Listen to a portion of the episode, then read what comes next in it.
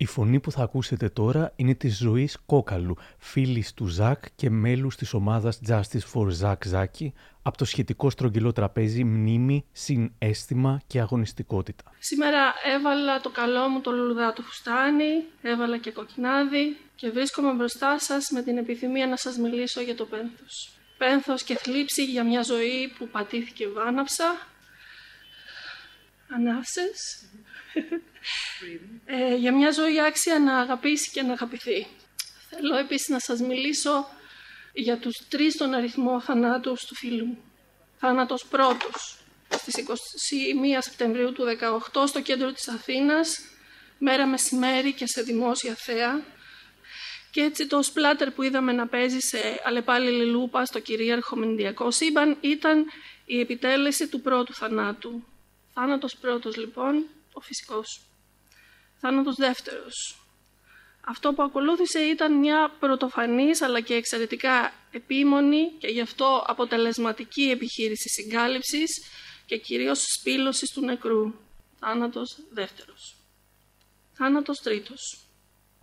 Πριν όμως φτάσουμε στον τρίτο και τελευταίο θάνατο του ανθρώπου που στο νοσοκομείο διακομίστηκε νεκρός, δεμένος ακόμα με χειροπέδες, πρέπει να αποκαλύψουμε τι ακριβώς οδήγησε στον πρώτο θάνατό του. Αυτή είναι η εξαιρετικά σκληρή αλήθεια για τον Ζακ Κωστόπουλο. Είναι τα podcast της LiFO. Γεια χαρά, είμαι ο Άρης Δημοκίδης και σας καλωσορίζω στα Μικροπράγματα, το podcast που φιλοδοξεί με κάθε επεισόδιό του να έχει κάτι ενδιαφέρον. Αν θέλετε να μας ακούτε, ακολουθήστε μας στο Spotify, τα Google ή τα Apple Podcasts.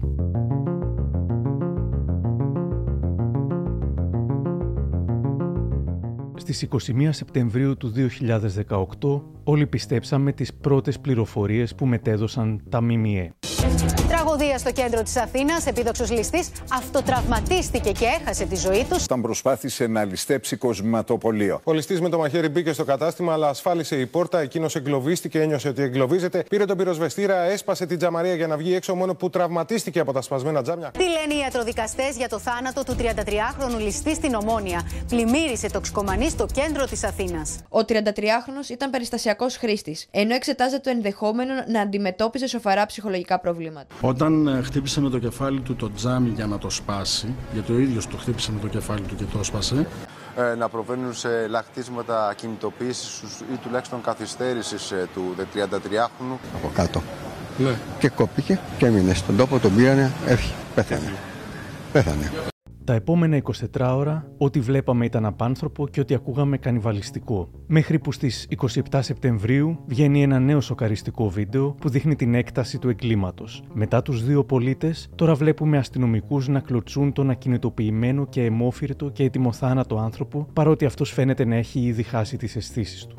Ο Ζακ Κωστόπουλος, ένα χρόνο πριν το φόνο του, είχε δηλώσει: Όταν βλέπεις να επιτίθενται σε κάποιον, γιατί κοιτάς από την άλλη, δεν λέω να παίξεις ξύλο, αλλά μπορείς να βάλεις μια φωνή, να κάνεις κάτι, να αντιδράσεις με κάποιο τρόπο. Όταν το βλέπετε στο δρόμο, γιατί δεν κάνετε κάτι; Στην τραγική περίπτωση του Ζακ υπήρξε ένας, ένας και μοναδικός που όταν είδε στο δρόμο να επιτίθενται στον Κωστόπουλο προσπάθησε να σταματήσει το λιντσάρισμα. Ο Φίλιππος Κάπα θα περιγράψει αργότερα στο New και τους Χρήστο Ξανθάκη και Γιώργο Πιτροπάκη την εμπειρία του. Βλέπω ένα παιδί μέσα στο κατάστημα. Φού να του έκανες, θα έπεφτε κάτω. Από έξω έσπασε κάποιος ένα κομμάτι της τζαμαρίας. Πετάει μια πέτρα ο ιδιοκτήτης. Το παιδί σκύβει από εκεί που είναι σπασμένο το τζάμι. Ήταν ένα κενό. Έχει πέσει στα τέσσερα και προσπαθεί να βγει μπουσουλώντας έξω. Με το που πλησιάζει στη βιτρίνα, μου φαίνεται πρώτος ο μεσίτης χώνει μια κλωτσιά και του σπάει το εναπομείναν τζάμι πάνω στο κεφάλι του. Το παιδί προσπαθεί να βγει και εκεί αρχίζει η κλωτσοπατινάδα.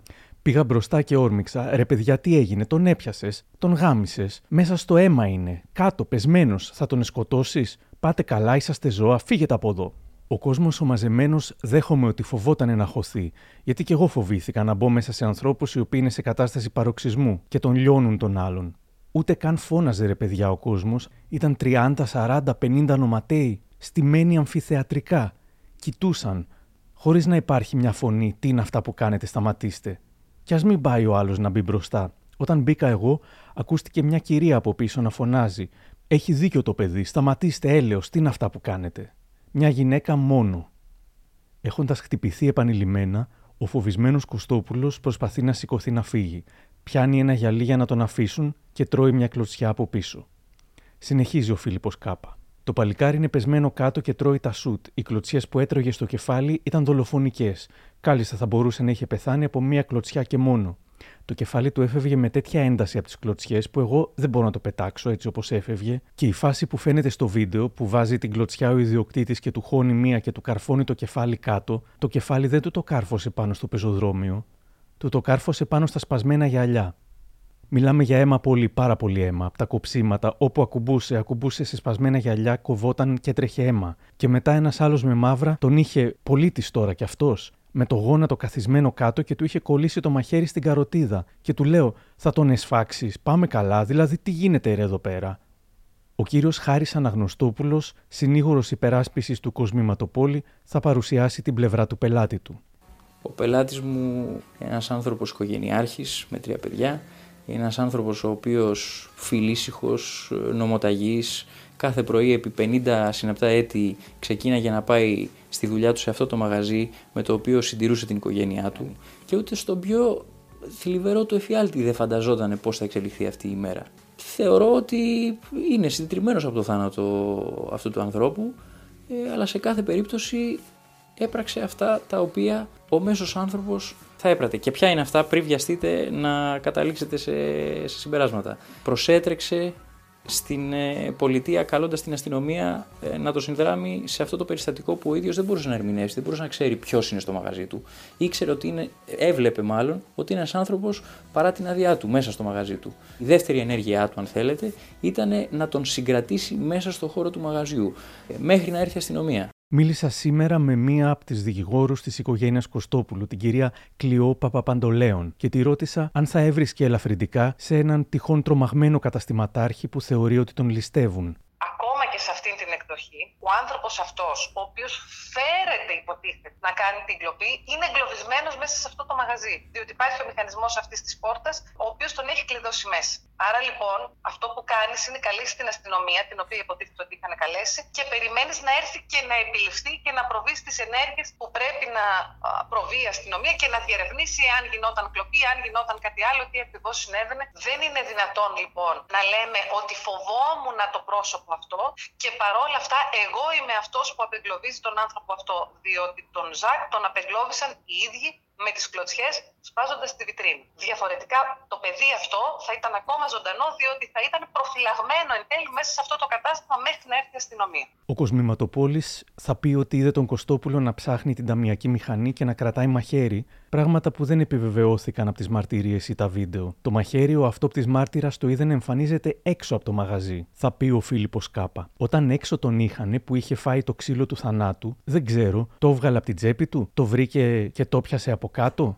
Μπορεί τότε να άφησε γενετικό υλικό, το αίμα του δηλαδή, σύμφωνα με τη δικηγόρο Άννη Παπαρούσου, ο Κωστόπουλος στο περίφημο μαχαίρι που ποτέ δεν μάθαμε τι νος ήταν. Όμως ο Μεσίτης, που μέρες μετά παρουσιάζεται σχεδόν ως προστάτης του Ζακ στο Star, λέει πως πήρε το μαχαίρι από τον Ζακ και το πέταξε μέσα στο μαγαζί. Υπήρχε ένα μεγάλο κομμάτι από πάνω, το οποίο το κλώτσισα για να πέσει κάτω, προκειμένου να μην του κόψει το κεφάλι στην προσπάθειά του για να βγει. Ήταν συνειδητό, συνειδητό το χτύπημα να σπάσει το τζάμι εκεί και ήταν και με τέτοια δύναμη ώστε να μην πέσει απάνω του ή να μην του προκαλέσει ζημιά. Βλέποντάς τον ότι προσπαθεί να βγει έξω και κρατούσε στο αριστερό του χέρι ένα μαχαίρι. Εκείνη την ώρα ενστικτοδός και θεωρώντας ότι στην κατάσταση που βρίσκεται έτσι και βγει έξω κάποιον είτε θα μαχαιρώσει είτε θα τον σκοτώσει, σκέφτηκα να τον περιορίσω εντός του κουσμωματοπολίου. Σαφώς και περιμέναμε την αστυνομία και μάλιστα η αστυνομία ήρθε ταυτόχρονα με τον αφοπλισμό του.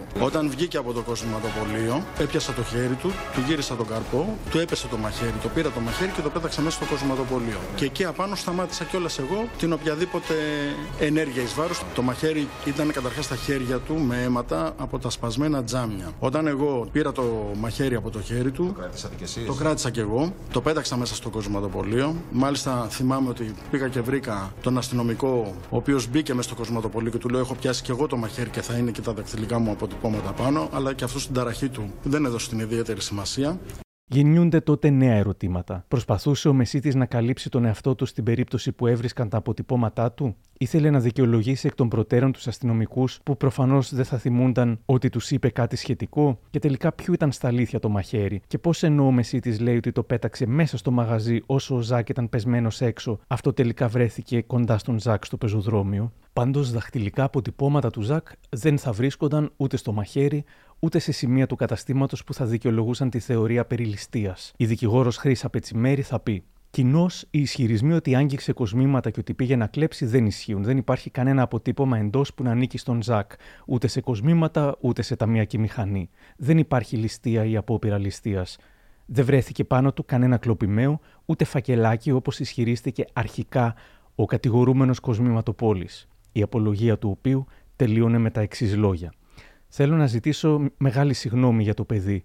Δεν ήθελα να πεθάνει. Έχω παιδιά στην ηλικία του. Είμαι από 13 ετών στη δουλειά και η κατάσταση αυτή με λυπεί. Είμαι καρκινοπαθής. Έχω υποβληθεί σε εγχείρηση και ανατακτά χρονικά διαστήματα υποβάλλομαι σε εξετάσεις. Τίποτα άλλο δεν έχω να προσθέσω. Οπότε, αφού τελικά δεν επρόκειτο για απόπειρα ληστείας, τι συνέβη, θα επανέλθουμε σε λίγο σε αυτό. Πρώτα πρέπει να λυθεί το μυστήριο του θανάτου του.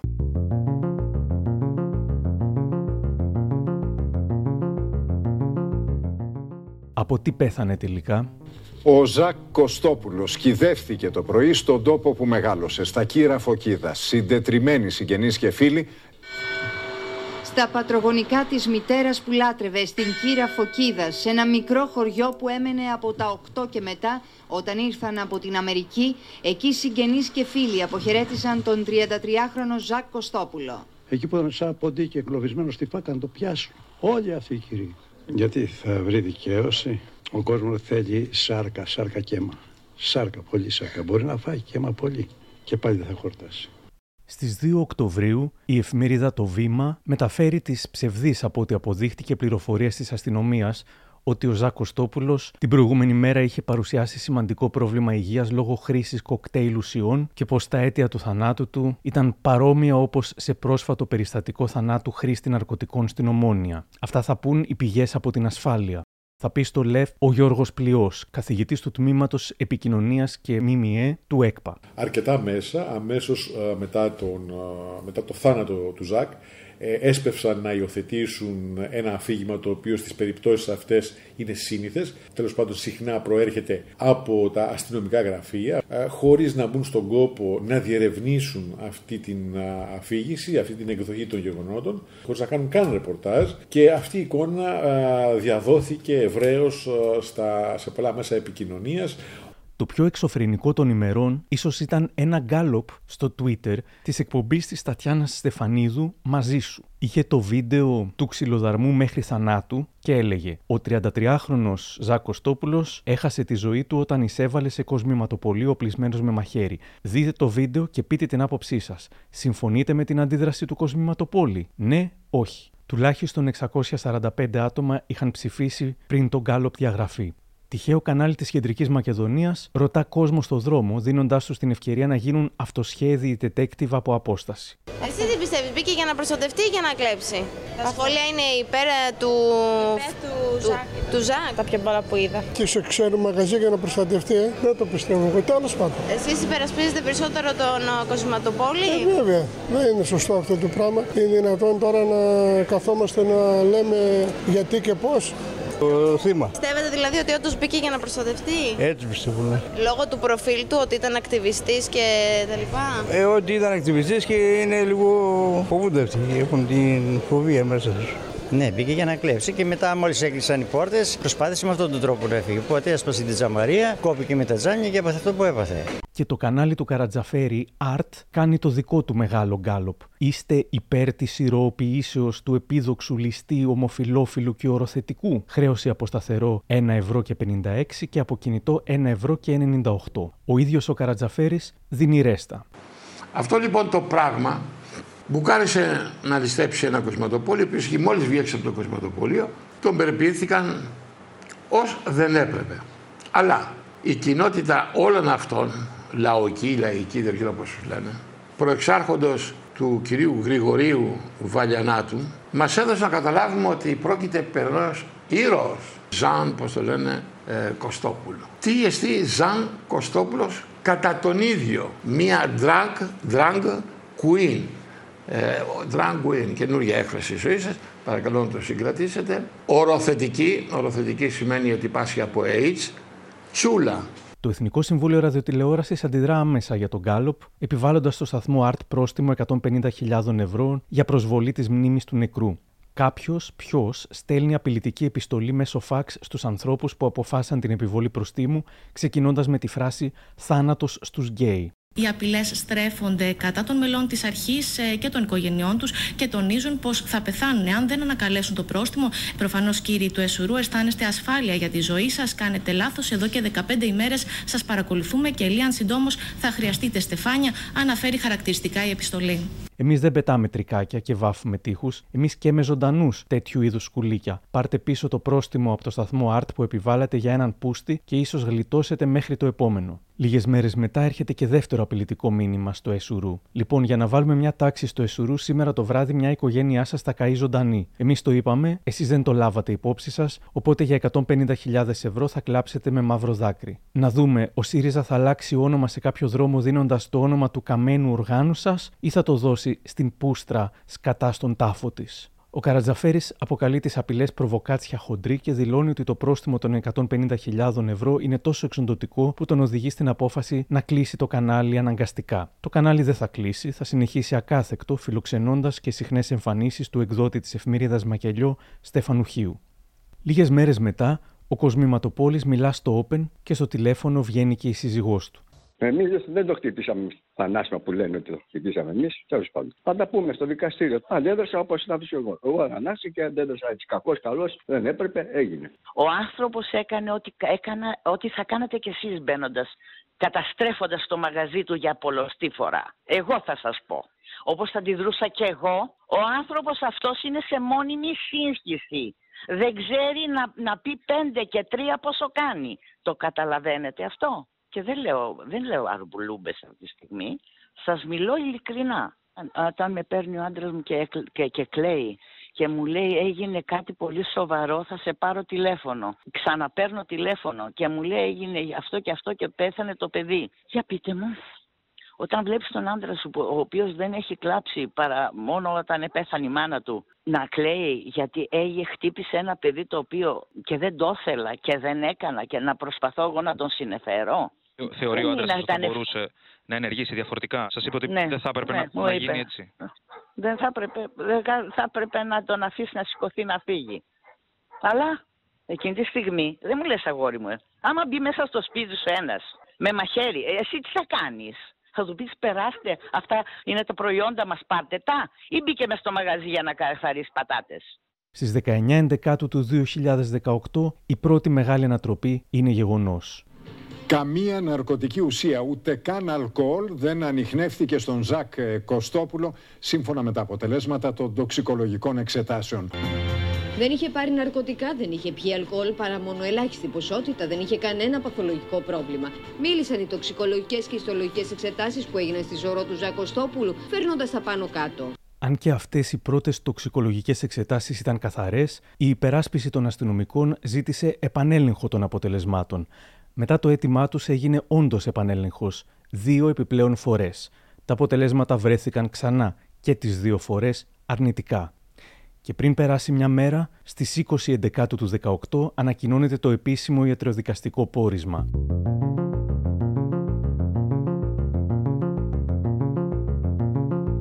Ο θάνατος του Ζακοστόπουλου ήταν ουσιαστικά το αποτέλεσμα των πολλαπλών τραυμάτων του. Οι ιατροδικαστές Νίκος Καλόγριας και Σουλτάνα Μαριανού ανακοινώνουν το πόρισμα και το συμπέρασμά τους αποκλείει κάθε άλλη πιθανή αιτία θανάτου. Ο θάνατος του Ζάκ Κωστόπουλου οφείλεται στη ισχυμικού τύπου αλλοιώσεις του μυοκαρδίου που διαπιστώθηκαν ιστολογικώ, με δεδομένη την απουσία υποκείμενης στεφανιαίας ή άλλης καρδιακής νόσου, καθώς και τοξίκωσης οι ισχυμικού τύπου αλλοιώσει του μυοκαρδίου συνδέονται αιτιοδός με τα πολλαπλά τραύματα που έφερε ο Θανόν σε διάφορα σημεία του σώματος, μέσω μηχανισμού στρες, με την ιατρική έννοια του όρου, δηλαδή την αντίδραση του οργανισμού προκειμένου να αντιμετωπίσει εξωτερικά ερεθίσματα όπως τραύματα που τείνουν να μεταβάλουν τη σωματική του ισορροπία. Ω εκ τούτου, η αιτία θανάτου του Ζάκο Στόπουλου είναι ισχυμικού τύπου αλλοιώσεις μυοκαρδίου σε έδαφος πολλαπλών τραυμάτων σώματος. Παρόμοιο θα ήταν και το πόρισμα του ιατροδικαστή Σοκράτη Τσαντήρη, τεχνικού συμβούλου που όρισε η οικογένεια του Ζακοστόπουλου μέσω της πολιτικής αγωγής. Ο Χάρης Αναγνωστόπουλος, συνήγορος υπεράσπισης του Κοσμήματοπόλη, διαβάζει διαφορετικά τις ιατροδικαστικές εκθέσεις. Δεν συνδέεται τελικώς, κατά τη γνώμη μας, και κατά την ε, αξιολόγηση των τεχνικών εκθέσεων, ε, δεν συνδέεται αιτιοδός ο θάνατος με τις ενέργειες. Ότι αυτό που βλέπουμε στο βίντεο δεν έχει σαν αποτέλεσμα το θάνατο του Κωστόπουλου. Τελικώς δηλαδή ο Κωστόπουλος, όσο και αν αυτό φαίνεται ε, απίθανο, δεν έχει πεθάνει από τις ενέργειες ε, του... Από τι επήλθε; Απεδόθησε ισχυμικού τύπου αλλοιώσεις, ε, οι οποίες προκλήθηκαν στο έδαφος ενός μηχανισμού στρες, εξαιτίας των πολλαπλών τραυμάτων.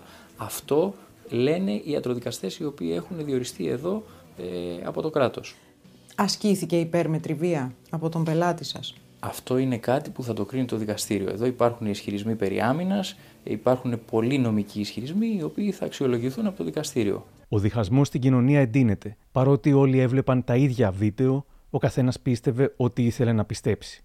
Η τραγική ηρωνία, σε ανύποπτο χρόνο, ο Ζακ Κωστόπουλος είχε γράψει στο Facebook. Το καλό είναι ότι έχει γεμίσει το ίντερνετ από φωτογραφίες και βίντεο με ματ να φυτεύουν ενοχοποιητικά στοιχεία σε διαδηλωτές, να δέρνουν και να προκαλούν καταστροφές απρόκλητα, να πηγαίνουν χέρι-χέρι με κουκουλοφόρους. Το κακό είναι, όπως πάντα, ότι αυτοί και αυτές που δεν θέλουν να δουν και να καταλάβουν, δεν θα δουν και δεν θα καταλάβουν. Θα συνεχίσουν να αντιλαμβάνονται και να διαδίδουν αυτό που είτε τους βολεύει είτε θέλουν να πιστέψουν.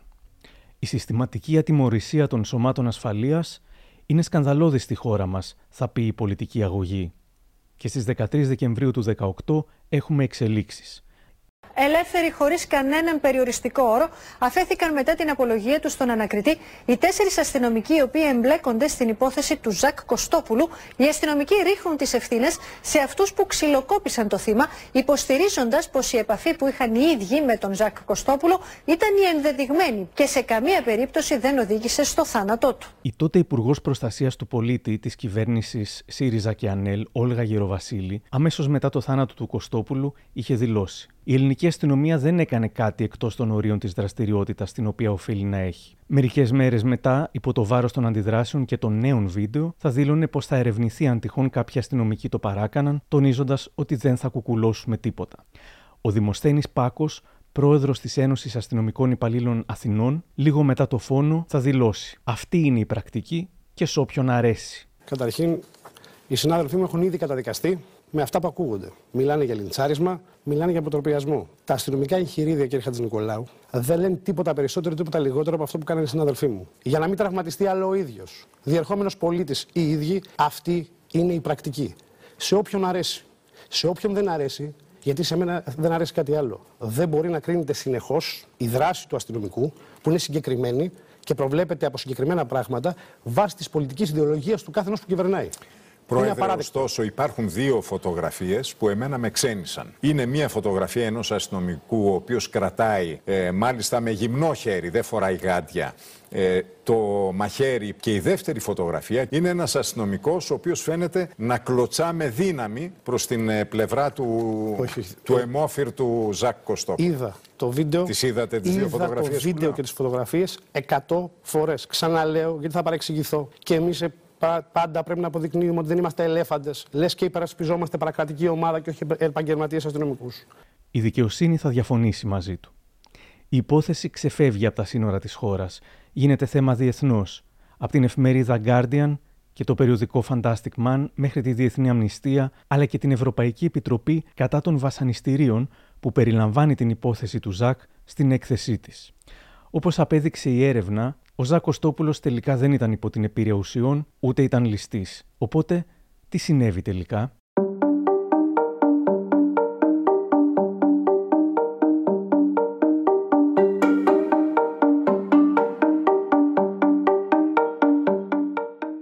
Η πιθανότερη εκδοχή σύμφωνα με τις περισσότερες μαρτυρίες. Σε κοντινό δρόμο προς την Πατησίων, ο Κωστόπουλος δέχεται επίθεση ή γίνεται μάρτυρας καυγά και φοβάται ότι θα δεχτεί επίθεση. Ομοφοβική, άλλου είδους, άγνωστο προς το παρόν. Φτάνει τρέχοντας στη Γλάδστονος. Υπάρχει κατάθεση ότι ζητούσε βοήθεια. Και υπάρχει μαρτυρία γυναίκας που λέει επιλέξει. Φαινόταν ότι δεν ήταν καλά. Φώναζε βοήθεια. Σίγουρα κάτι του συνέβαινε. Δεν φαινόταν επιθετικός. Μου φάνηκε σαν άνθρωπος που έψαχνε να προστατευτεί, σε βίντεο φαίνεται πως για να προστατευτεί προσπαθεί να μπει στο φούρνο Βενέτης, παραδίπλα από το κοσμηματοπολείο. Ένας άντρας με κίτρινο μπλουζάκι τον εμποδίζει να μπει, ένας άλλος του πηγαίνει λίγο νερό. Ο Κωστόπουλος φαίνεται πως προσπαθούσε απεγνωσμένα να μπει κάπου για να προστατευτεί. Αν τον κατευθύνουν στο διπλανό μαγαζί, το κοσμηματοπολείο, για να τον παγιδεύσουν ή για να τον βοηθήσουν, δεν το γνωρίζω. Θεώρησε πως θα είναι ασφαλής εκεί, όμως με το που κλείνει η πόρτα πίσω του ξεκινά ο διαπεραστικός συναγερμός. Άνθρωπος που τον γνωρίζει καλά μου λέει πως οι κρίσεις πανικού δεν ήταν άγνωστες στον Κωστόπουλο. Βλέποντας τη συμπεριφορά του στο βίντεο, μου λέει πως μοιάζει πολύ με τις κρίσεις πανικού που του είχαν ξανασυμβεί. Όσο ο Ζακ δεν καταφέρει να βγει και όσο συνεχίζεται ο εκοφαντικός συναγερμός, τόσο προσπαθεί. Αντί για προστατευμένος, από ό,τι και αν είχε συμβεί στον κοντινό δρόμο, έχει βρεθεί ξαφνικά εγκλωβισμένος.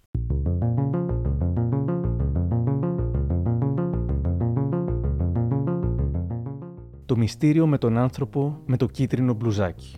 Ένα τρισδιάστατο μοντέλο μας επιτρέπει να εντοπίσουμε τον άνδρα με το κίτρινο μπλουζάκι στο χώρο. Ο άντρας με την κίτρινη μπλούζα αρχικά εμφανίζεται σε κάμερα ασφαλείας ενός καταστήματος επί της οδού Πατησίων. Αμέσως μετά η φιγούρα του διακρίνεται έξω από το αρτοπείο Βενέτη στη συμβολή των οδών Γλάστονος και Πατησίων. Όπως φαίνεται από το βίντεο, ο Ζάκ αποπειράται να μπει στο κατάστημα και ο άνδρας με το κίτρινο μπλουζάκι φαίνεται να τον εμποδίζει. Παρόν, καθ' όλη τη διάρκεια του λιτσαρίσματος έξω από το χρυσοχωρίο και μιλάει στο κινητό του. Ακούγεται να κλείνει το τηλέφωνο λέγοντας.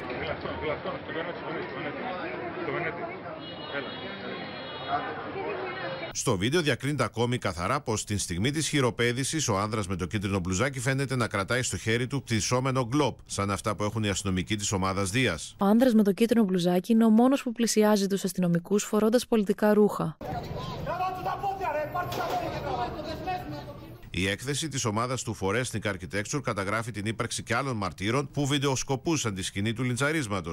Όπως επισημαίνεται, τα αρχεία αυτά δεν συμπεριλήφθησαν ποτέ στη δικογραφία. Μετά την δημοσιοποίηση του βίντεο από το αρτοπείο, ο ανακριτής έστειλε έτοιμα στην Ελλάδα να εντοπιστούν οι τρεις άνδρες που απεικονίζονται στο βίντεο και η ελληνική αστυνομία απάντησε μόλις μία μέρα μετά ότι είναι αδύνατο να εντοπιστούν οι συγκεκριμένοι άνδρες. Ποιος είναι τελικά ο άνδρας με το κίτρινο μπλουζάκι, γιατί του επιτρέπεται να είναι τόσο κοντά στη σκηνή του εγκλήματος; Η μαρτυρία του μπορεί να απαντήσει σημαντικά ερωτήματα. Πώς κατέληξε ο Ζακ παγιδευμένος στο κοσματοπολείο, τι ρόλο έπαιξε η ταυτότητα του Ζακ στη βίαιη εξέλιξη των γεγονότων; Και ποια ήταν η συμβολή της αστυνομίας στο θάνατο του Ζακ; Μετά το σάλο και τη δημοσιοποίηση του προσώπου του, ο μυστηριώδης άντρας που η αστυνομία δεν μπορούσε με τίποτα να βρει, διαβάζω πως εμφανίζεται ξαφνικά κατόπιν συμβουλής φίλου αστυνομικού. Στην κατάθεσή του φέρεται να δικαιολογεί τους αστυνομικούς και να μην δίνει ιδιαίτερα νέα στοιχεία. Ο Στέφανος Λεβίδης, μέλος της ερευνητικής ομάδας Forensic Architecture, θυμάται στο Μέγκα τι έγινε μετά τη δημοσιοποίηση του βίντεο. Ε, εντοπίστηκε, μάλλον προσήλθε ο ίδιος και κατέθεσε. Το βασικό που πρέπει να πούμε σε, αυτή, σε αυτό το σημείο είναι ότι ο ίδιος ανέφερε ότι κατά τη δική του εκτίμηση ε, δεν είχε μπει ο Ζακ στο κοσματοπολείο για να ληστέψει. Οπότε η μαρτυρία του ήταν ε, επίσης πολύ σημαντική. Ε, αυτό που κάνουμε είναι να περνάμε κάτω από την κορδέλα της αστυνομίας σε κάθε, σε κάθε περίπτωση. Προσπαθούμε λοιπόν να, να εξετάσουμε τα αφηγήματα που βγαίνουν πάντα από τους επίσημους θεσμούς. Ε, στην προκειμένη περίπτωση δεν υπήρξε ποτέ κορδέλα και αυτό είναι εξαιρετικά προβληματικό. Όλοι θυμόμαστε άλλωστε τον ε, άνδρα με το, με το ροζ μπλουζάκι, τον καταστηματάρχη, να σκουπίζει το κατάστημά του μερικά λεπτά μετά από την επίθεση. Για τον μυστηριώδη κύριο ρώτησα διαδοχικά τον δημοσιογράφο της LiFO Θοδωρή Αντωνόπουλο, τον ακτιβιστή Γρηγόρη Βαλιανάτο και τη δικηγόρο της οικογένειας Κλειόπα Παπαντολέων. Να τι μου είπαν. Ε, άρχισε πάρα πολύ λοιπόν να αναζητηθεί αυτός ο άνθρωπος. Όταν κάποια στιγμή εν τέλει κατάφερα να το εντοπίσουν, και και εν τέλει λάδι ότι εγώ δεν ήξερα, δεν έβγαλε, τυχαία βρέθηκα. Ενδεχομένως υπήρχαν πληροφορίες, ενδεχομένως να ήταν.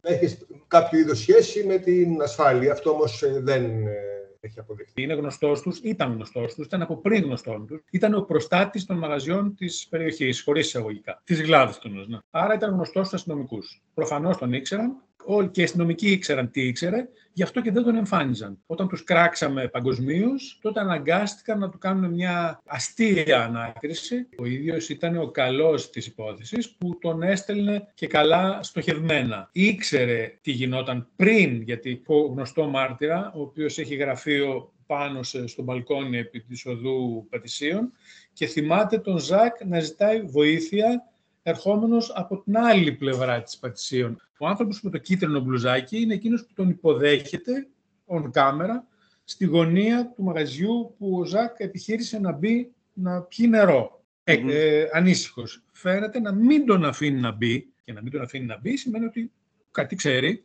του δίνει το νερό και τον στέλνει στο μαγαζί το οποίο ξέρει. Για να τον προστατεύσει ή για να τον... Ε, Όχι, για, για να τον παγιδεύσει. Οι, οι, άνθρωποι που τον κυνηγούσαν κάτω από την πατησία με τους ανθρώπους που τον κλωτσούσαν είναι ιδεολογικά αδέλφια. Γι' αυτό και ο κίτρινος είναι σε αυτούς. Αυτός ο άνθρωπος έχει ήδη κληθεί και έχει ήδη καταθέσει και είναι, έχει κληθεί και ως μάρτυρας και στο δικαστήριο. Α, θα είναι εκεί.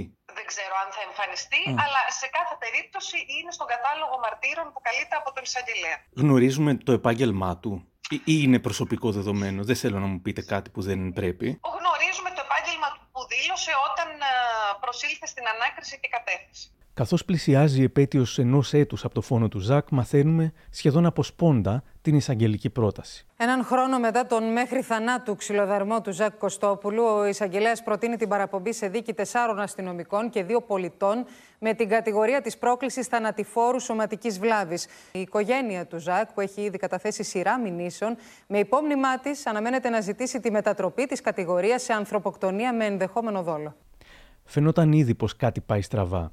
Ο Βασίλης Θανόπουλος γράφει τότε στο Antivirus για τις πέντε φορές που καταλάβαμε ότι κάτι τρέχει με την υπόθεση. Ήταν η διαδικασία της ανάκρισης που έκλεισε πολύ νωρίς, η ΕΔΕ που δεν έγινε και το πειθαρχικό που αναβαλόταν, αφού ο συνήγορος των αστυνομικών και βουλευτής της Νέας Δημοκρατίας, Θάνος Πλεύρης, ζήτησε αναβολή και υπήρχε απροθυμία να οριστεί μια νέα ημερομηνία, η αδιαφορία για την παραγγελία της εισαγγελέα του Αρίου Πάγου να ερευνηθεί πιθανό ρατσιστικό κίνητρο, το ότι οι κατηγορούμενοι για τον θάνατο του Ζακ δεν συνελήφθησαν ποτέ και δεν έχουν περάσει ούτε ένα λεπτό στη φυλακή σε κρατητήριο και το ότι μοιάζουν να έπεσαν στα μαλακά. Μία από τους δικηγόρους της οικογένειας, η κυρία Παπαπαντολέων, μου εξηγεί τι σημαίνει ενδεχόμενος δόλος. Δεν σημαίνει επιδίωξη. Ούτε ισχυρίστηκε ποτέ κανείς εξημών ότι κάποιοι ε, μαζεύτηκαν και σχεδίασαν και οργάνωσαν την εξόντωση του συγκεκριμένου προσώπου. Ισχυρισμό οικογένειας όμως είναι ότι όταν οι μεν χτυπάνε συντονισμένα με τόση αγριότητα, με τόση διάρκεια ένα πρόσωπο το οποίο είναι αβοήθητο στο κεφάλι με τόσο δυνατά χτυπήματα, δεν μπορεί παρά να προβλέπεις και να αποδέχεις ότι το πρόσωπο αυτό θα πεθάνει. Και το ίδιο ισχύει και όταν επιλαμβάνεται και παρεμβαίνει η αστυνομία, η οποία αντί να προστατεύσει τον πολίτη από την άγρια επίθεση την οποία έχει δεχτεί, επιτείνει την επίθεση αυτή με τον τρόπο που τον συλλαμβάνει, που τον πετάει κάτω, που τον κλωτσάει, που τον πατάει και άρα η συνέπεια είναι ότι αυτός ο άνθρωπος ξεψυχάει στα χέρια της αστυνομίας. Στο facebook κάποτε ο Ζάκος Τόπουλος είχε γράψει στην Ελλάδα η δικαιοσύνη δεν είναι τυφλή, νομίζει πως τυφλός είναι όλος ο υπόλοιπος κόσμος. Και όταν αθωώθηκε ο Μητροπολίτης Αμβρόσιος, που στην απολογία του απέναντι στις κατηγορίες για ρητορική μίσους και προτροπή σε βία, είπε πως αν είχε πιστόλι και την άδεια του νόμου θα πυροβολούσε κάποιον ομοφιλόφιλο για να ξεμπερδεύει. Ο Ζακ θα γράψει. Το δικαστήριο μόλις όπλησε αυτό το πιστόλι με την αθώωσή του, που φυσικά τη σκανδάλη θα την πατήσουν άλλοι για χάρη του. Στο όνομα της χριστιανικής αγάπης θα την πατάνε άλλοι κάθε μέρα, είτε άμεσα είτε έμεσα. Και αυτός, όλοι σαν αυτόν, η ηθική αυτούργη, λάδι. Εν τω μεταξύ το θέμα συζητιέται αρκετά. Η δημοσιογράφος και συγγραφέας Έλενα Ακρίτα θα κρατήσει για χρόνια ψηλά το ζήτημα, βοηθώντας και στο δικαστικό αγώνα της οικογένειας. Εδώ μιλά στον Τάκη Χατζή. Στο κοσματοπολείο έτσι όπως είμαι. Ντυμένη, βαμμένη ναι, ναι. και κυριλέ. Ναι. Θα με δέρνανε ή θα πέφτανε όλοι πάνω να με πλακώσουν, μαντάμ; Δεν μπορούμε να το συγκρίνουμε με μια επίσκεψη ενός πελάτη. Δεν, δεν πήγε να αγοράσει κάτι. Δεν πήγε να αγοράσει κάτι. Πήγαινε να ξεφύγει από έναν καυγά από... που τον απειλούσε και ήταν στο φούρνο δίπλα.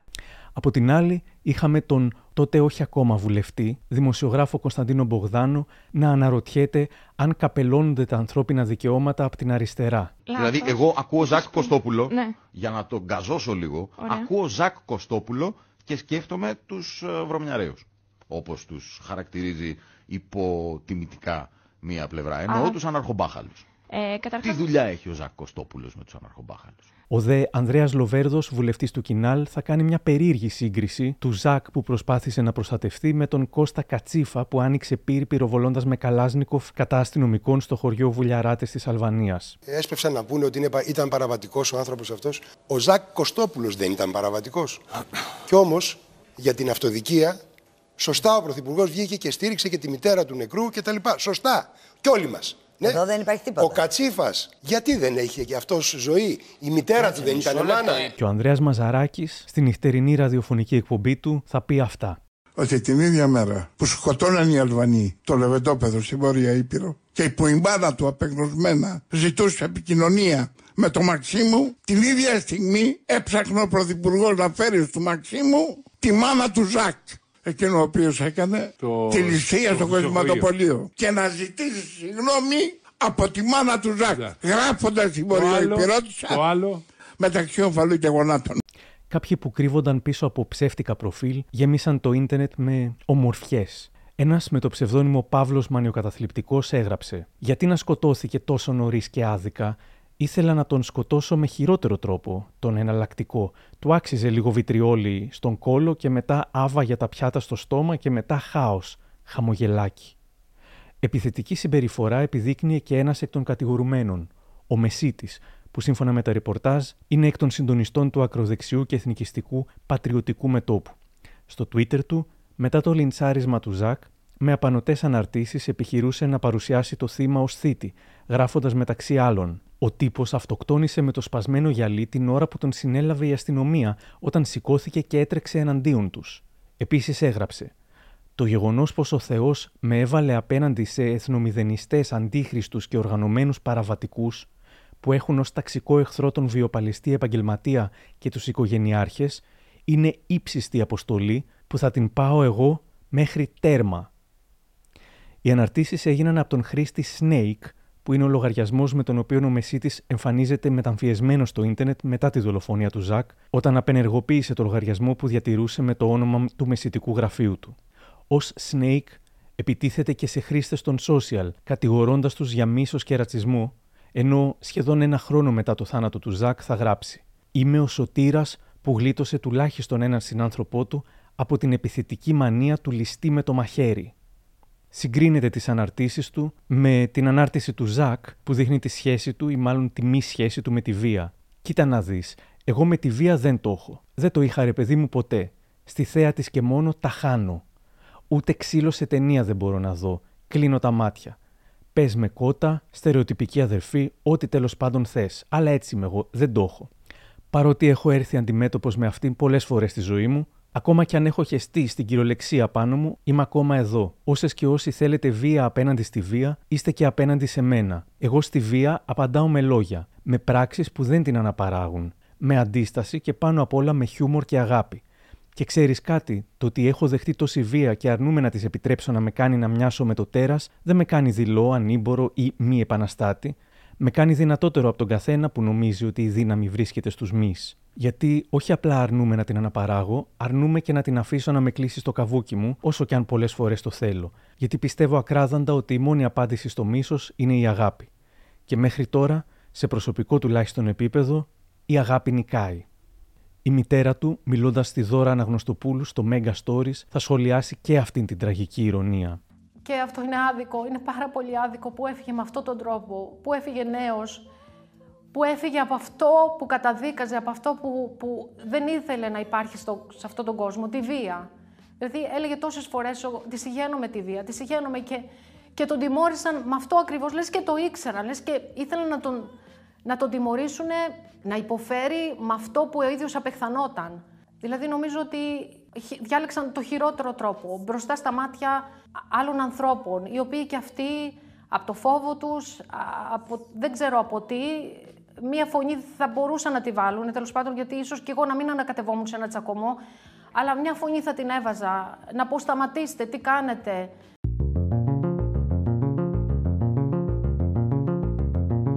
Φτάνουμε στα Χριστούγεννα του 19 και διαβάζουμε για τον Μεσίτη στο ρεπορτάζ της Γιώτας Τέση στην εφημερίδα των συντακτών, ο δράστης επέστρεψε στον τόπο του εγκλήματος. Αυτό είναι το κοσμηματοπολείο έξω από το οποίο δολοφονήθηκε ο Ζακ Κωστόπουλος. Εδώ και 1,5 χρόνο τα ρολά είναι κατεβασμένα, με τους ακτιβιστές να γράφουν συνθήματα σαν κι αυτό και κάποιους άλλους να τα σβήνουν, αντικαθιστώντας το με άλλα. Αυτή ήταν άλλωστε και η αιτία της μήνυσης που κατέθεσε η Αφροδίτη Φράγκου, καταγγέλλοντας επίθεση σε βάρος της από τον έναν εκ των δύο κατηγορουμένων. Είδα τα αυτοκόλλητα πάνω στο καινούργια στένσιλ. Τα αφαίρεσε γιατί τα θεώρησα πρόκληση χωρίς να φανταστώ ότι είναι παρόντες αυτοί που τα κόλλησαν. Δέχτηκα την επίθεση αμέσως, στο λεπτό απάνω, δηλαδή την ώρα που τα ξεκόλλαγα. Δέχτηκα την επίθεση, μου χτύπησε στο σαγόνι κτλ. Και, και διαπίστωσα ότι η υποψία μου ήταν σωστή, ότι ήταν ο στον οποίο και έκανα τη μήνυση. Από ό,τι είδαμε και στο Twitter, είχε γράψει από πριν ένα μήνυμα ότι ελάτε να τα κατεβάσετε. Εγώ δεν το είχα δει, δεν το ήξερα. Αλλά κάποιος και να παίρναγε που θα ευαισθητοποιούταν για το θέμα του Ζάκη και θα ξεκόλλαγε τα αυτοκόλλητα, θα του, του την είχε στήσει, ας πούμε, και θα δεχόταν την επίθεση. Τη σκηνή διαψεύδει ο Μεσίτης, κάνοντας λόγο για προσπάθεια δημιουργίας εντυπώσεων. Δεν την πείραξε κανείς. Ούτε και ασχολήθηκε κανείς για να την πειράξει. Απλά το έχουν φαίνεται σύστημα αυτό το πράγμα. Ήξερε αυτή τι έκανε. Φαντάσου τώρα ένα άτομο να κάθεται μπροστά σου, να ουρλιάζει, να σου φωνάζει φασίστα, να λέει διάφορα, προσπαθώντας να δημιουργήσει αυτές τις εντυπώσεις. Η δημοσιογράφος βρισκόταν στο νοσοκομείο ΚΑΤ για την παροχή πρώτων βοηθειών όταν ο Μεσίτης επανήλθε δημοσιεύοντας φωτογραφία της σχολιάζοντας. Αυτό το φασιστάκι που φαντασιώνεται πως το δέρνουν για να το παίξει αναρχομπουμπουλίνα είναι εναντίον της δικαιοσύνης για όλους και υπέρ της αδικίας για τους ταξικούς εχθρούς που έχει στο φτωχό μυαλό της. Θα περάσουν 9 μήνες και ξαφνικά διαβάζουμε στο ρεπορτάζ του Δημήτρη Αγγελίδη μήνυση κατά της δημοσιογράφου Αφροδίτης Φράγκου, κατέθεσε ο κατηγορούμενος στην υπόθεση του Ζάκ Κωστόπουλου, επιχειρώντας να παρουσιάσει τον εαυτό του σαν θύμα, αργώντας 9 ολόκληρους μήνες, παρόλο που ήταν γνωστή από την πρώτη στιγμή η δική της μήνυση. Ο Μεσίτης, ο οποίος μάλιστα δηλώνει δικηγόρος πατρών, μόλον ότι δεν έχει εντοπιστεί το όνομά του στον δικηγορικό σύλλογο της πόλης, δεν διαψεύδει ότι διατηρεί τον λογαριασμό Snake στο Twitter και επιπλέον δεν φαίνεται να θεωρεί συκοφαντικού τους χαρακτηρισμούς δολοφόνος και φασίστας. Η κατηγορία της συκοφαντικής δυσφήμισης αφορά μόνο τον ισχυρισμό της δημοσιογράφου ότι τη χτύπησε. Στις 20 Ιανουαρίου του 2020 έχουμε εξελίξεις, καθώς η πρόταση του εισαγγελέα για την σχετικά ελαφρύτερη κατηγορία της θανατηφόρας σωματικής βλάβης αντί της ανθρωποκτονίας γίνεται δεκτή από το Συμβούλιο. Πολλοί πιστεύουν πως αν δεν υπήρχαν στο κατηγορητήριο και αστυνομικοί, αν δηλαδή κατηγορούνταν μόνο οι δύο απλοί πολίτες, η κατηγορία θα ήταν, όπως σε αντίστοιχες περιπτώσεις, ανθρωποκτονία με ενδεχόμενο δόλο. Τώρα όχι. Την επόμενη μέρα διοργανώνεται συνέντευξη τύπου και η Διεθνής Αμνηστία παρουσιάζει τις πάνω από 100.000 υπογραφές. Ο αδερφός του Ζακ, ο κύριος Νίκος Κωστόπουλος, θα πει εκεί. Πρέπει να γίνει κατανοητό πως αν ο Ζαχαρίας δεν είχε όλα αυτά τα χαρακτηριστικά και ιδιότητες που τον έκαναν μοναδικό και ξεχωριστό, αλλά ήταν ένας αρενοπός καλωδημένο κύριος, σαν τον Μεσίτη, δεν θα τον αντιμετωπίζαν τόσο βάρος σαν και και άρα θα τον δολοφονούσαν. Είδαμε πρόσφατα πόσο ο Μεσίτη που συνεχίζει να συκοφαντεί και να λιτορεί τον Ζακ στα, και τη Ζάκη στα μέσα κοινωνικής δικτύωσης, τραμπούκησε και χτύπησε τη δημοσιογράφο Αφροδίτη Φράγου ακριβώς στο σημείο που πριν από 16 μήνες δολοφόνησε τον Ζαχαρία. Δέκα μέρες αργότερα γίνεται γνωστό και το πόρισμα του ΕΚΑΒ που ρίχνει ευθύνες στον διασώστη. Πέθανε ένας άνθρωπος μπροστά στο διασώστη και εκείνος δεν έκανε καμία προσπάθεια ανάνυψης, σύμφωνα με το πόρισμα της ΕΔΕ ο Ζακ στερήθηκε κάποιες όποιες πιθανότητες είχε να επανέλθει, να ζήσει, γράφει η Ευσύν. Παρ' όλα αυτά, τον Ιούλιο του 2020, ο εισαγγελέας απορρίπτει τη μήνυση της οικογένειας του Ζακ για ανθρωποκτονία κατά του συνόλου των αστυνομικών και κατά του διασώστη του ΕΚΑΒ, παραπέμποντας τελικά στο εδόλιο μόνο τέσσερις αστυνομικούς, τον Κοσμηματοπόλη και τον Μεσίτη. Τον ίδιο μήνα επιβάλλονται πρόστιμα σε Sky και Star για την κάλυψη της δολοφονίας του Ζακ από τις εκπομπές Μαζί σου της Τατιάνα Στεφανίδου και Αλήθειες με τη Ζήνα της Ζήνας Κουτσελίνη. Στη δεύτερη επέτειο του θανάτου του Ζακ, η Μάγδα Φίσα είναι παρούσα στην πορεία, στηρίζοντας την οικογένεια και τους φίλους του Κωστόπουλου λίγες μέρες πριν εκδικαστεί η υπόθεση για το φόνο του δικού της παιδιού. Το 2013, την ημέρα της δολοφονίας του Παύλου Φίσα, ο Ζακ είχε γράψει στο Facebook του: Εσύ που έστρεψες αλλού το βλέμμα, εσύ που κοίταξες τη βόλεψή σου, εσύ που δικαιολόγησες την κάθε επίθεση μίσους, εσύ που ψήφισες Χρυσή Αυγή. Κοιμάσαι τώρα τα βράδια, ε, στην μαζική πορεία, η δυσαρέσκεια με αυτό που θεωρήθηκε προβληματική έρευνα φούντωνε. Μου λέει σήμερα ο δημοσιογράφος της LiFO, Θοδωρής Αντωνόπουλος. Είδαμε λίγα λόγια τον κατηγορούμενο να σκουπίζει ανενόχλητο στον τόπο του εγκλήματος, ο κλιματοπόλης, την αστυνομική έρευνα να προσανατολίσει στο θύμα αντί για τους δράστες, ε, πολύτιμο οπτικοακουστικό υλικό από κάμερες ασφαλείας να αγνοείται εισαγωγικά, ολόκληρο τον οργανισμό, τον ιστορικό της Ελλάδα, να επιστρατεύεται, αδειάζοντας θεαματικά τους πολιτικούς υπορισταμένου, και της προηγούμενης κυβέρνησης και τη τωρινή ενδεχομένως, γιατί δεν συνεχίστηκε και ουδέποτε ολοκληρώθηκε έφτασαν να στοχοποιήσουν μέχρι και πρωτοβουλίες συμπαράστασης επώνυμων καλλιτεχνικών ιδρυμάτων. Που μόνο αναρχοάπλητου δεν τους λες. Μιλάω για την ε, Στέγη που είχε αναρτήσει ένα πορτέτο του Ζακ. Ακόμα και πέρυσι θυμάμαι ποιος ένας άλλος ε, πρωτοκλαστάτος ε, συνάδελφος εισαγωγικά ε, έσπευσε να χρησιμοποιήσει εντελώς συνειδητά ανάλογη γλώσσα. Ο τοξικό αυτός έλεγε. Ο εν λόγω συνάδελφος ήταν ο Άρης Πορτοσάλτε του Sky, ο οποίος δύο χρόνια αφού του είχαν βγει οι καθαρές τοξικολογικές εξετάσεις και είχε καταρριφθεί το αφήγημα της ληστείας, παρουσίασε τον Κωστόπουλο ως τοξικό αυτό που μπήκε να ληστέψει, κάνοντας έξαλλη πέρα από την οικογένεια που απέτησε άμεση συγνώμη και την Κατερίνα Μάτσα, τη γνωστή ψυχίατρο κοινωνικών ιατρίων και πρώην διευθύντρια στο 18 Άνω, που θα γράψει το σκληρό κείμενο Τοξικό αυτός και αντιφασίστας. Ο Πορτοσάλτε, λέει, επιχειρεί με γλώσσα του υποκόσμου να υποκινήσει ό,τι πιο καθυστερημένο λιμνάζει στο βούρκο της αστικής κοινωνίας για να το στρέψει μακριά από τους φωνιάδες ενάντια στο θύμα τους. Το κάνει για να συντηρήσει το κοινωνικό στερεότυπο του τοξικομανή εγκληματία, για να απαξιώσει τους τοξικομανείς θύματα του συστήματος που ο κάθε Πορτοσάλτε υπηρετεί με το αζημίωτο. Δεν καταδέχεται καν να χρησιμοποιήσει τον όρο τοξικοεξαρτημένο. Μιλά περιφρονητικά για κάποιον τοξικό αυτό, εκφράζοντας και με αυτόν τον τρόπο την περιφρόνησή του για μια ολόκληρη κοινωνική ομάδα.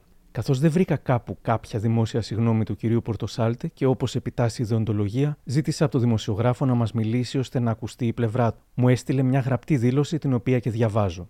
Για την άτυχη, φυσικά χωρίς δόλο πρότασή μου, η συγνώμη από τους οικείους ζητήθηκε αμέσως. Όσο για τη συστηματική εναντίον του προσώπου μου δολοφονία χαρακτήρα με τη μέθοδο της κοπτοραπτικής, οι ενδιαφερόμενοι μπορούν να αναζητήσουν τη ραδιοφωνική μου εκπομπή, ώστε αν θέλουν να έχουν την ευκαιρία να ακούσουν το σύνολο του σχολείου μου για την απώλεια του Ζήτα Κωστόπουλου. Ιδού λοιπόν το σύνολο του σχολείου του κυρίου Πορτοσάλτε χωρίς φυσικά κοπτοραπτική.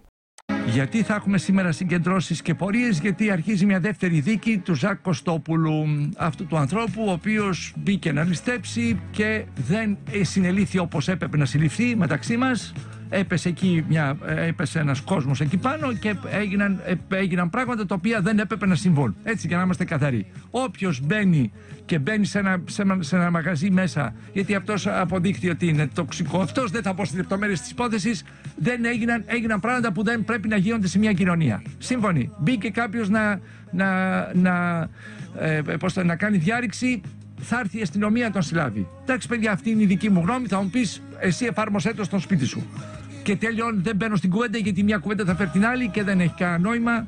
Το ζήτημα είναι ότι γίνεται μια δεύτερη δίκη η οποία κινητοποιεί πάλι ομάδες της κοινωνίας μας.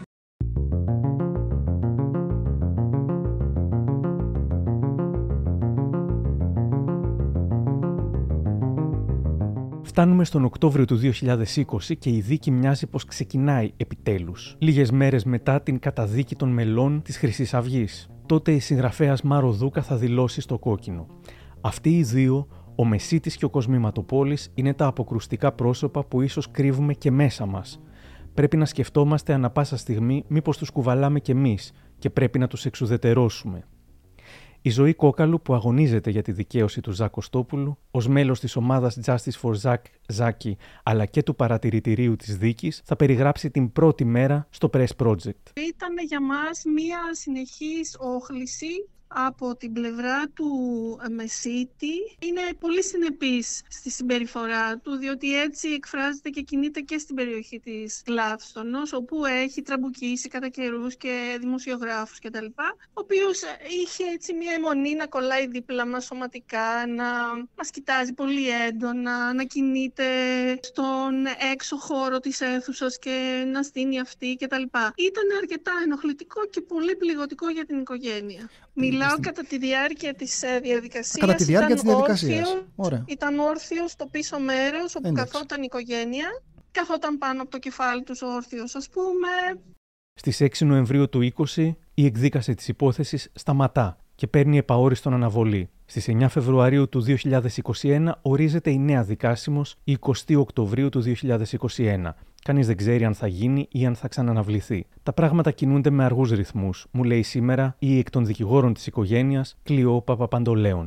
Όταν έχουμε εγκλήματα τα οποία σοκάρουν την κοινωνία από τον τρόπο τέλεσης, αυτό που ονομάζουμε οι δεχτή εγκλήματα, αυτά προτεραιοποιούνται ώστε να εκαθαρίζονται και να υπάρχει μια ειρήνευση μέσα στον κοινωνικό ιστό. Αυτό λοιπόν δεν φαίνεται να έχει γίνει. Αντιθέτως, είμαστε ήδη στα τρία χρόνια χωρίς κατ' ουσία να έχει γίνει απολύτως τίποτα και μάλιστα ως προς το ένα σκέλος της ποινικής αυτής διαδικασίας είμαστε ακόμα σε στάδια τα οποία είναι πολύ πιο πίσω και από το να περιμένουμε να, να αρχίσει μια δίκη. Στην υπόθεση του George Floyd στην Αμερική, κάποια στιγμή μέσα στο Μάιο του 2020, ε, εν μέσω πανδημίας και στην Αμερική, ο αστυνομικός, ο βασικός αυτούργος της δολοφονίας αυτής έχει ήδη καταδικαστεί. Με την ιστορία αυτή του Ζακ τόσο όσον αφορά το κομμάτι της δικαιοσύνης, το οποίο είναι μάλλον οχελικό, όσον αφορά και το κομμάτι της πειθαρχικής διερεύνησης σε βάρος των αστυνομικών, προκύπτει μια θεσμική αδιαφορία, αν όχι άρνηση διερεύνησης,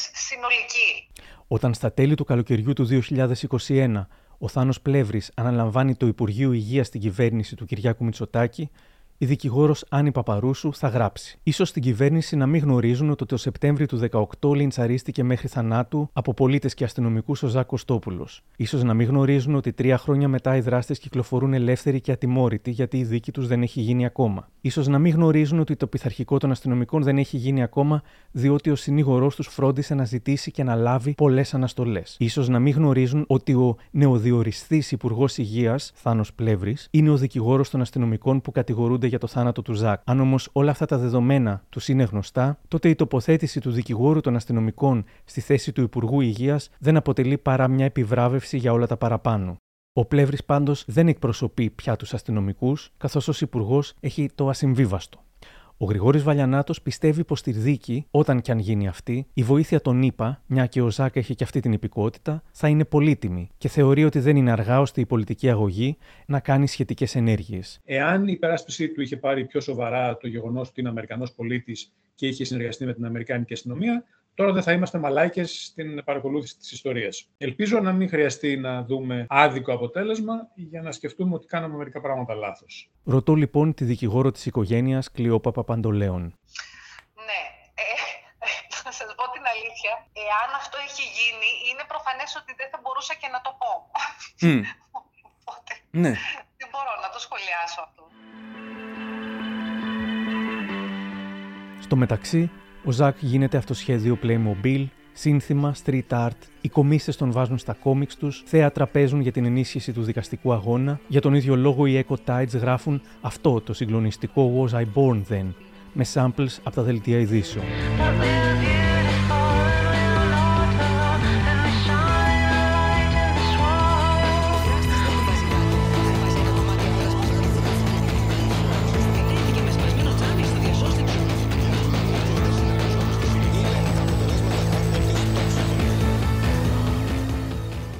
Τον τιμούν το Γαλλικό Ινστιτούτο, οι νύχτες Πρεμιέρας, η στέγη του Ιδρύματος Ονάση, το Φεστιβάλ Θεσσαλονίκης, drag queens κάνουν show για αυτόν, γίνεται t-shirt για να μαζευτούν χρήματα για την υπεράσπιση, γίνεται τιμόμενο πρόσωπο στα Pride, γίνεται βιβλίο σε μια εξαιρετική έκδοση του Ιδρύματος Ρόζα Λούξεμπουργκ με την επιμέλεια των Αθηνά Αθανασίου, Γρηγόρη Γκουκούση και Δημήτρη Παπα-Νικολάου. Και εμπνέει κάθε είδος μουσικής. Γίνεται ροκ μπαλάντα από το Σπύρο Γραμμένο, hip hop, από το Βέβηλο αλλά και τη Σάρα, ρεμπέτικο των Λακάν, hard rock του Δημήτρη Μητσοτάκη, συνωνυμία, electro του Παύλου Παυλίδη, μπαλάντα του Αποστόλη Μπαρμπαγιάννη και φυσικά το συγκινητικό «Τρομαγμένο μου» της Άννας Βίσση. Το όνομά μου είναι Ζακ, με σκότωσαν νοικοκυρέοι και μπάτσοι μαζί. Για φύγω μέρα μεσημέρι ματωμένος, ο εγκλωβισμένος απ' τους δυο μας θα είσαι εσύ. Γιατί σε τράνσουρι το καταδικάσου, γι' αυτό φωνάξτε δυνατά είμαστε όλα Ζάκη. Καμία ανοχή, με σκοτώσανε κάτι νοικοκυρέοι Γιατί προστάτευαν λέει το μαγαζί Ακούω φωνές, λιγμούς και κραυγές Του Παύλου, του Ζακ, του Αλέξη Βάθουμενα τα μαχαίρια στους αγώνες τους. Ύστερα πλένουμε τα πεζοδρόμια τους. Ο Ζακ το πρεζάκι που είναι εν τέλει καθαρός τον δικάσανε μια μέρα να πεθαίνει διαρκώς. Είναι κόλαση εδώ και παράδεισος σου αξίζει. Ζάκη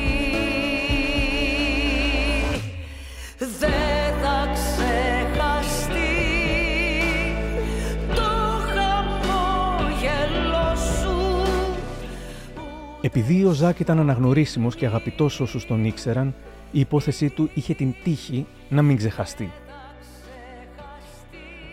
Κάθε φορά που διαβάζω μπιχτέ όπως «Αν δεν ήταν γκέι θα είχε πάρει τόση διάσταση», σκέφτομαι. Αν με το πάρει τόση διάσταση, εννοούμε τον απάνθρωπο κανιβαλισμό του θύματος με το που έγινε γνωστή η ταυτότητά του, τα φρικτά άρθρα και τις ομοφοβικές αντιδράσεις, τότε ναι, συμφωνώ. Από αυτή την άποψη, αν δεν ήταν γκέι, οροθετικός, drag queen, δεν θα είχε πάρει τέτοια διάσταση το θέμα και ούτε θα υπήρχε τέτοια μαζική βάναυση προσβολή της μνήμης του. Αλλά έτσι κι αλλιώς η ομοφοβία για την οποία διαμαρτύρονται πολλοί εδώ και χρόνια με πορείες και κείμενα, ακόμα και να μην σχετιζόταν ούτε στο ελάχιστο με τον πρώτο θάνατό του, τον φυσικό, σίγουρα σχετίζεται με τους υπόλοιπους. Ο δημοσιογράφος της LIFO, Θοδωρής Αδωνόπουλος, μου λέει σήμερα.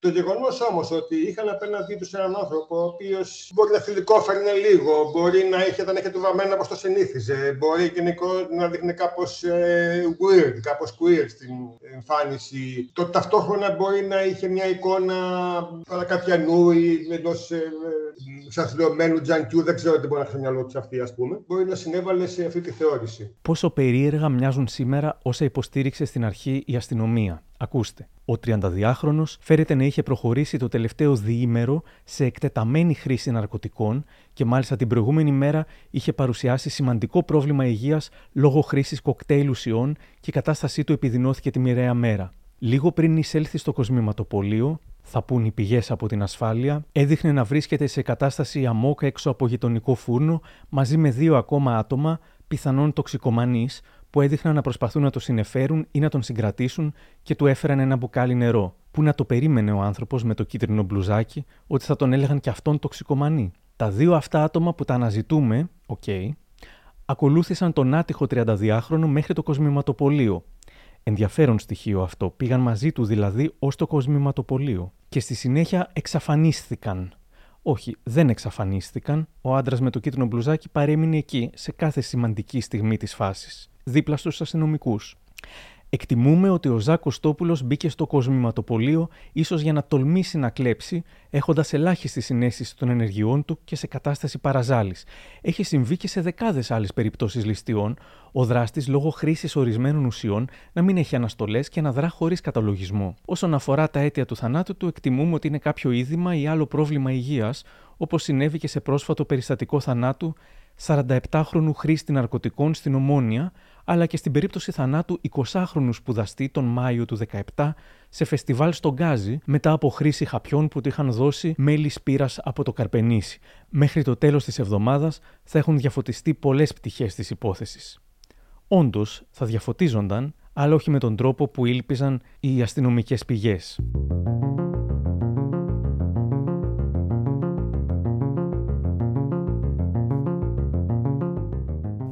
Θα μάθουμε ποτέ την πλήρη αλήθεια. Υπάρχει ελπίδα να συμβεί αυτό στη δίκη. Μου λέει σήμερα ο Γρηγόρης Βαλιανάτος. Τόσο οι δύο ε, των μαγαζιών που τον κλωτσούσαν, όσο και οι αστυνομικοί διαθέτουν χρήματα και καλούς δικηγόρους, θα ξεσκίσει ο ένας τον άλλον και θα μάθουμε πολύ περισσότερα. Λες να συμβεί αυτό; Είμαι βέβαιος. Υπάρχουν αυτή τη στιγμή τέσσερις κατηγορούμενοι για να μοιραστούν ένα φόνο, ο οποίος από την ιατροδικαστική έκθεση αποδίδεται σε χτυπήματα. Άρα οι δικηγόροι των δύο θα προσπαθήσουν να ρίξουν στους δικηγόρους των άλλων δύο τη μεγαλύτερη ευθύνη. Είναι ευτυχία για μας αυτό. Μια μέρα μετά το θάνατό του, η δημοσιογράφος Μαρία Λούκα είχε γράψει στο Ποπαγάνδα. Ο Ζακ δεν ήταν ατρόμητος, φοβόταν. Οι υπέροχοι άνθρωποι δεν είναι ποτέ ατρόμητοι. Προχωράνε πάντα με τους φόβους τους παρέα. Προχωράνε όμως προς το φως. Και ο Ζακ προχωρούσε, άνοιγε δρόμους, έπεφτε σε λάκους, έγλυφε τις πληγές του με το σνούπι, το σκύλο του, ξανασηκωνόταν. Όταν τον κυνηγούσαν οι φασίστες, συνήθως ξέφευγε. Ο ίδιος έλεγε ότι αν είσαι αγόρι και σ' αρέσουν οι γόβες, έχεις μάθει να τρέχεις πολύ γρήγορα. Έτρεχε και τσίριζε όταν φοβόταν. Την Παρασκευή έπεσε πάλι στα χέρια τους, αλλά δεν πρόλαβε να ξεφύγει. Και αυτό που με τρελαίνει είναι ότι ο Ζακ βρέθηκε απέναντι στο τέρας που πολεμούσε ολομόναχος. Ότι τη στιγμή που ξεψυχούσε δεν είχε μια αγκαλιά, αλλά ένα ζευγάρι χειροπέδες. Αυτές που προσπαθούσε να λύσει τόσα χρόνια.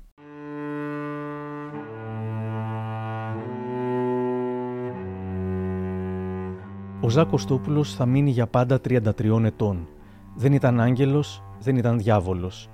Ήταν όμως ένας άνθρωπος που νοιαζόταν για τους άλλους και θα νοιαζόταν ακόμα και στην απίθανη περίπτωση που κανένας δεν νοιαζόταν για αυτόν. Πολλά από όσα έγραψε και είπε μοιάζουν προφητικά με οδυνηρό τρόπο. Το βράδυ πριν τον σκοτώσουν, έκανε μια ανάρτηση που έμελε να είναι η τελευταία του. Πόσταρε στο facebook το τελευταίο τραγούδι. Δεν ήταν της αγαπημένης του Μαντόνα αυτή τη φορά, αλλά ένα κομμάτι των Garbage με τίτλο The Trick is to keep breathing. Έγραψε απλώς «Το κόλπο είναι να συνεχίσεις να αναπνέεις».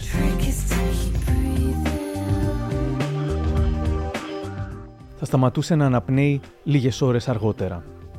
Τα λόγια του όμως δίνουν κουράγιο σε όποιον τον πένθησε και τον πενθεί, αλλά και σε όποιον πενθεί κάποιον δικό του που έφυγε άδικα.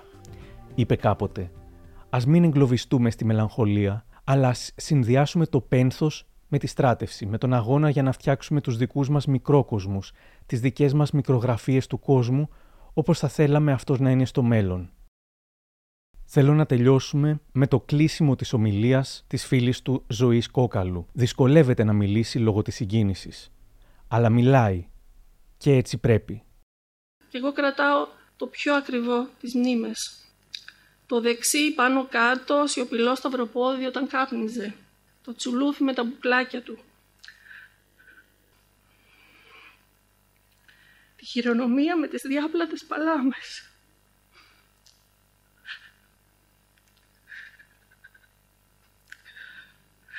τα ευέλικτα μακριά δάχτυλα, ότι όταν κάτι ήθελε να σε πείσει, τα άνοιγε, τα άνοιγε έτσι. Μια ξαφνική τσιρίδα σε μια σήμαντη μέρα. Όσους και όσες μας θύμωσαν πολύ, ειδικά αυτούς, δεν τους συγχωρώ πια. Τα άστρα που κοιτάξαμε μαζί, τις μουσικές, τα γέλια. Αυτά δεν θα μας τα στερήσει κανείς. Κάπου εδώ τελειώσαμε. Αν θέλετε μπορείτε να ακολουθήσετε τα μικροπράγματα στο Spotify, τα Google ή τα Apple Podcasts. Γεια χαρά!